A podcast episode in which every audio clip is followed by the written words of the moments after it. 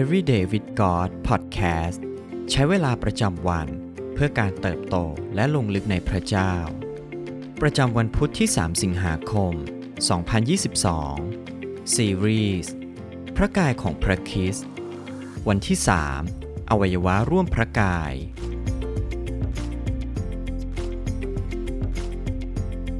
ในหนึ่งโครินบทที่ 12 ข้อที่1ถึง11 พี่น้องทั้งหลาย ข้าพเจ้าอยากให้ท่านเข้าใจเกี่ยวกับของประทานจากพระวิญญาณ พวกท่านรู้แล้วว่า แต่ก่อนที่ยังเป็นคนต่างศาสนาอยู่นั้น พวกท่านถูกชักจูง และนำให้หลงไปนับถือรูปเคารพซึ่งพูดไม่ได้ ไม่ว่าจะด้วยทางใด เพราะฉะนั้นข้าพเจ้าขอบอกให้ทราบว่า ไม่มีใครที่พูดโดยพระวิญญาณของพระเจ้าจะพูดว่า ให้เยซูเป็นที่สาปแช่ง และไม่มีใครสามารถพูดว่า ระเยซูเป็นองค์พระผู้เป็นเจ้า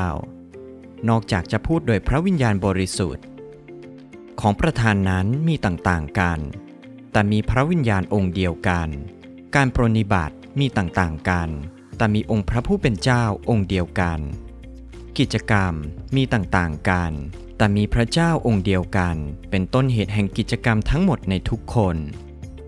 การสำแดงของพระวิญญาณนั้น พระองค์ประทานแก่แต่ละคนเพื่อประโยชน์ร่วมกัน พระเจ้าประทานโดยทางพระวิญญาณ ให้คนหนึ่งมีถ้อยคำของปัญญา และให้อีกคนหนึ่งมีถ้อยคำของความรู้ โดยพระวิญญาณองค์เดียวกัน และให้อีกคนหนึ่งมีความเชื่อ โดยพระวิญญาณองค์เดียวกัน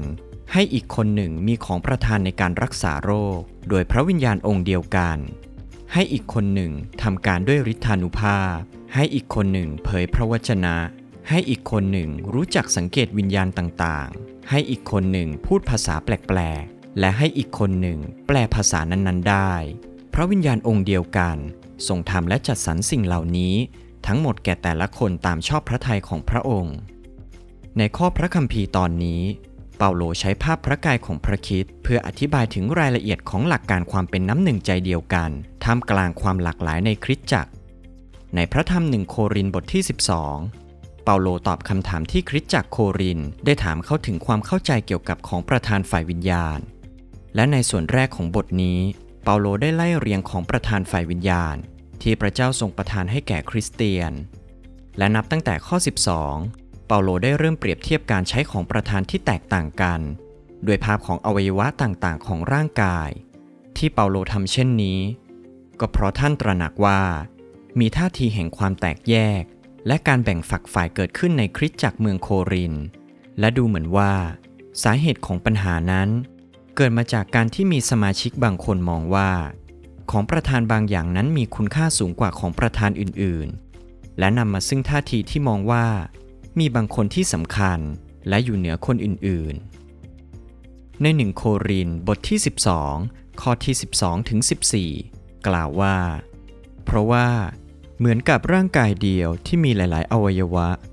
และอวัยวะทั้งหมดของร่างกายนั้น แม้จะมีหลายส่วนก็ยังเป็นร่างกายเดียว พระคริสต์ก็ทรงเป็นเช่นนั้น เพราะไม่ว่าจะเป็นยิวหรือกรีก ทาสหรือเสรีชน เราได้รับบัพติศมา ในพระวิญญาณองค์เดียวเข้าเป็นกายเดียวกัน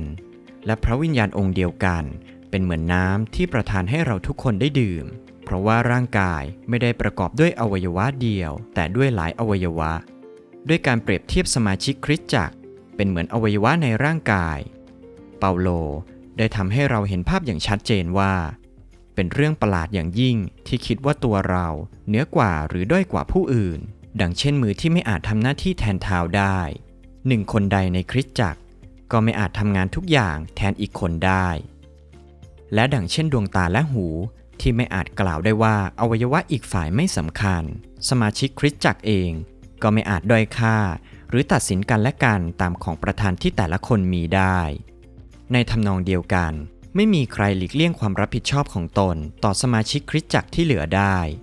ทุกส่วนของร่างกายล้วนมีบทบาทหน้าที่ และทุกบทบาทก็สำคัญยิ่งยวดต่อความเป็นอยู่ที่ดีของร่างกาย ความเป็นน้ำหนึ่งใจเดียวท่ามกลางความหลากหลาย คือส่วนสำคัญที่ขาดไม่ได้ของร่างกาย เพราะร่างกายประกอบด้วยอวัยวะส่วนต่างๆ มากมาย แต่ละส่วนมีวัตถุประสงค์ และบทบาทหน้าที่ของตน ความเป็นน้ำหนึ่งใจเดียวกัน จึงเป็นส่วนสำคัญไม่ต่างจากอวัยวะอื่น ๆ ของร่างกาย การที่สมาชิกคริสตจักรได้ทนทุกข์และชื่นชมยินดีร่วมกัน